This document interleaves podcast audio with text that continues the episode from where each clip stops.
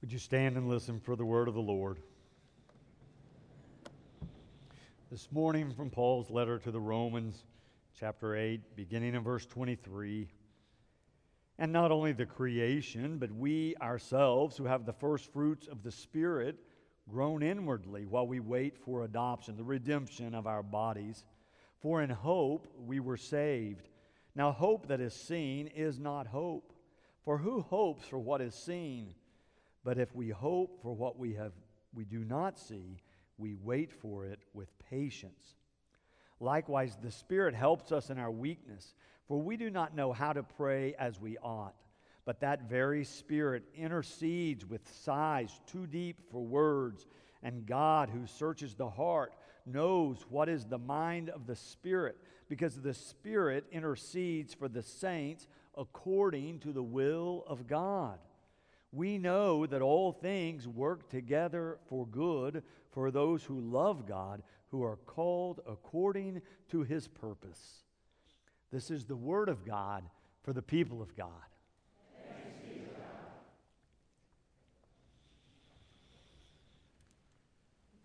So it was an ordinary day, not too many days ago. I was walking through my house. I came around the corner, and my wife was standing there, and I jumped and gasped. Now, she's a beautiful woman, so it wasn't because of her appearance or countenance that scared me. But I was in my own thoughts, I was in my own world. And I was not aware that she was in that part of the house. So when I came around the corner and jumped and gasped, it was because I was so surprised that she was there. Maybe you have had that kind of experience where somebody was close and you did not know it and it startled you sometimes someone is present and we are not aware of it. Sometimes that happens with God as well. Many of you, when I ask about your theological questions, put something similar to the title of the sermon today. Why don't I sense God in my life if God is always present. Well, Paul talks about this as he writes to the early Christians in Rome. He uses the terms life in the flesh and life in the spirit. He recognizes it's a struggle for us as physical beings, what he calls living life in the flesh. Recognizing that God is at work or how God works in our lives. In fact, Paul says all of creation is struggling to come to the full fruition of what God wants, but there is this struggle between the physical, where we are now, and what God intends for us to be. Or for us as humans living with God awareness all the time, or what Paul calls life in the Spirit. It is a common struggle for humans between these two things. But Paul says that the turning point is the coming of Christ. And in Christ, we are given the Spirit. Yet, he still recognizes that we still struggle and suffer. He calls it the first fruits of the Spirit, that we have a glimpse of what God intends and what God wants for us and the abundance that God promises, but we still struggle. He uses the image of birthing, of a mother in labor and labor pains, of, of giving birth to a child. He says all, all creation is groaning, trying to bring forth what God wants to be born. And then, where we began reading in verse 23, and he says, And not only creation, but we ourselves, who have the first fruits of the Spirit, groan while we wait for adoption, the redemption of our bodies. Paul is saying that we have a sense that God wants more for us, but since we struggle with understanding and experiencing all of that, we're groaning inwardly. We have pain as those things try to be brought forth by God. Well, we're searching for the power and the presence of God. Paul recognizes that we struggle with that throughout our lives, even if we're a follower of Christ. Even if we've had an experience of God's presence before, Paul recognizes that that that nearness of God can sort of wane and wax as sometimes we feel God is close and other times we do not feel it. It's a common experience for many people. And we know it's been a common experience throughout the ages. We have the Psalms from the Hebrew people, their great hymn book that expresses faith in so many beautiful ways. But one of the things it does, sometimes more vividly than even the Christian scriptures, is recognize this tension of when we are feeling out of sorts with God. Psalm 22 is one of those. In some of my devotional reading earlier this week, the exercise was to read through Psalm 22 several times. Do you remember that one? It starts like this My God, my God, why have you forsaken me? Why are you so far from helping me, from the words of my groaning? Oh my God, I cry by day, but you do not answer, and by night, but find no rest. Or you heard it when we sang earlier, Psalm 42. As I was reading through this 22nd Psalm, it made me think of another one that is so vivid in its portrayal of this struggle, Psalm 13 it starts like this How long? How long, O Lord? Will you forget me forever? How long will you hide your face from me? How long must I bear pain in my soul and have sorrow in my heart all day long? Oh, it's a common struggle. From the time of the ancient psalmists through the time of Jesus, all the way up to today, where people really and truly struggle with the role of God in their lives and the presence of God with them. And they wonder and search where is God? Where could God be? Why? Why is there such a struggle to recognize the presence of God? Such a struggle when we're feeling the absence or the nearness of God. There's so many reasons. When I began to think about this sermon, I began to jot down a list of the reasons. I thought there's so many reasons why we might feel that. I'm going to try to touch on several of them today.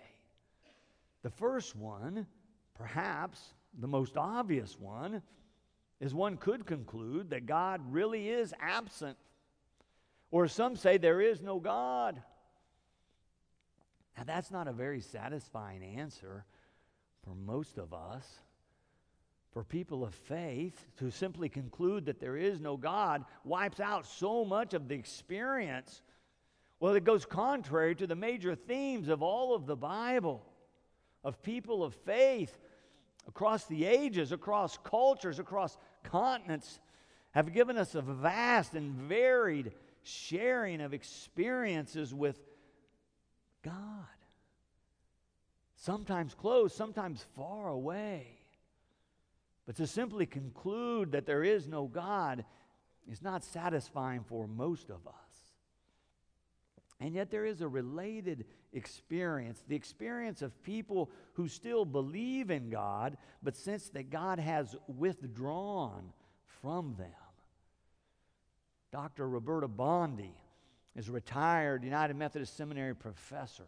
I'm reading some of her work for the Academy for Spiritual Formation that I'm participating in in one of her books, she tells the experience of a man, a friend of hers, who's going through this experience of feeling like somehow God is far away.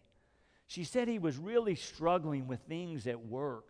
And then it was compounded when he began to have real struggles with his daughter at home.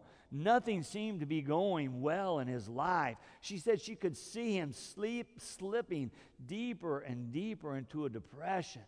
And as she would talk with him, he began to tell her that even though he had a regular daily practice of prayer, it had become all but torture to go to that place where he usually prayed because when he got there and called out for God, he felt there was no response. He felt the complete absence of God.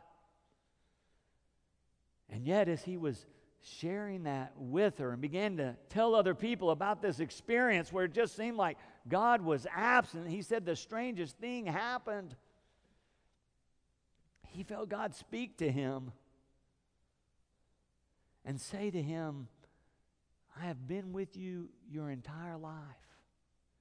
In fact, many times in your life, I've carried you and I've tried to protect you from the childhood wounds that you carry that are so hurtful and are so deep in your heart.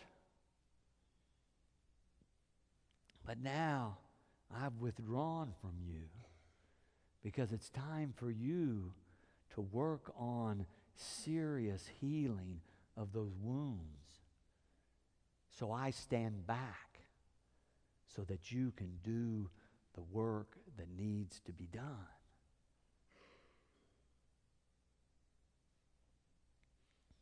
Have you ever had that kind of experience?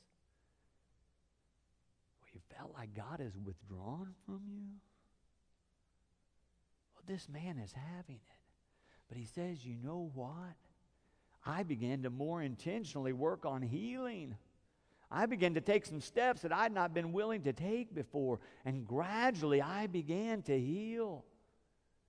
And over time, he said, I felt the presence of God coming near once again. I share that story with you because I think it highlights several of the reasons people sometimes feel the absence of God. One, because of the circumstances of their lives. Sometimes, when we get into times of difficulty and struggle and suffering, it does not feel all cozy and warm. And that's the experience we've had of God before. So we determine that God is not present. A second reason might be our own woundedness. As that man had experienced, many of us have experienced either childhood wounds or wounds earlier in our life that were so painful that they distorted who we are. And in that distortion, made it difficult for us to receive the love and the presence and the healing of God. Third might be because of his own sin. Remembering that in theology, sin with a capital S refers to a state of separation, and sins with a lowercase s means those behaviors or acts that move us away from God. It's fairly common in my experience when I'm talking with people who have felt a distance from God that often they have made a series of decisions in their lives that have drawn them away from God. Now, we're not told in the story that Dr. Bondi tells us about what had happened with this man, that all this difficulty was coming together. But it's not uncommon for humans to make irresponsible and irrational decisions as we go through our lives, and sometimes to make a series of decisions where we get to a point finally and look up and think, God has abandoned us. But it's sometimes something we have done in our own right taking our own steps and our own free will and ending up in a place far away from God. Fourth, he, he has simply become distracted. That is one possibility. Sometimes we focus so much on one arena of our lives that we're inattentive to other arenas, often that including the arena of God and spiritual things. And so we just totally miss that God is alive and working in our lives. A fifth possibility is that his image of God, the image he has of God, has blocked him from experiencing God being present with him. If we think that God is only with us in good times, then it is hard to sense God's presence when life gets turbulent. And yet, the claim of Christian faith is that God is precisely with us in the terrible, horrible, awful times of life. Think about our Christian story in the Gospels. Certainly, Jesus experienced great mental and physical anguish in his life. In those last days alone, his closest friends abandon him. Authorities treat him shamefully. He is mocked and tortured and beaten before being nailed on a cross to die. And as we read in Psalm 22 earlier, Matthew reminds us that on the very lips of Christ at that time was that 22nd psalm My God, my God, why have you forsaken me? Even Jesus is feeling abandoned in that moment. And yet, as Christians, we proclaim that God's love is being revealed to its fullest extent through this series of horrific events. Now, it's a more difficult image of God to grapple with to believe that God allows suffering and yet is always with us in that suffering. And yet, if we're willing to grapple with that, theologians over the ages have testified to the fact that it deepens our view of God and helps us experience a greater fullness in terms of how God works in the world. And I dare say that many of us here today could testify that going through dark and difficult times were experiences when we felt most closely related to God. Or if not in the midst of that, as we came through that, experienced a greater intimacy with God because of it. Paul takes this one step further in our text this morning. He suggests that as we struggle, God is at work in ways we cannot comprehend. Back there in the eighth chapter, where we read earlier, verse 26, he writes, Likewise, the Spirit helps us in our weakness. For we do not know how to pray as we ought. But that very Spirit intercedes with sighs too deep for words. I want to tell you about what happened to me this week.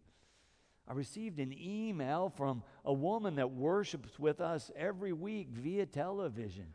She lives outside of the city of Tulsa, but lives here in the viewing area. And she wrote to me because she heard the sermon a couple of weeks ago about the prayer challenge and Bob, the new Christian who really took prayer seriously and got excited and prayed for something. And over that time, he was praying. Some remarkable things began to happen to him and other people through him. She said that her husband had been going through some health problems, and she was great at praying for him, and he's come through. But then she said, I'm having some health problems of my own. And I'm finding it really hard to pray for myself. And having you invite us to pray every day for a specific issue that we were struggling with has really helped me focus my prayers for my own health. So that was great. I was glad to hear from her and get the feedback. But then she wrote something else. She said, By the way, I want you to know that I've been praying for you and your family every day for three years. This is a woman I do not really know. I certainly did not know that she was praying for me. And yet she's been faithful in praying for me every day for three years. I began to weep as I set up my computer.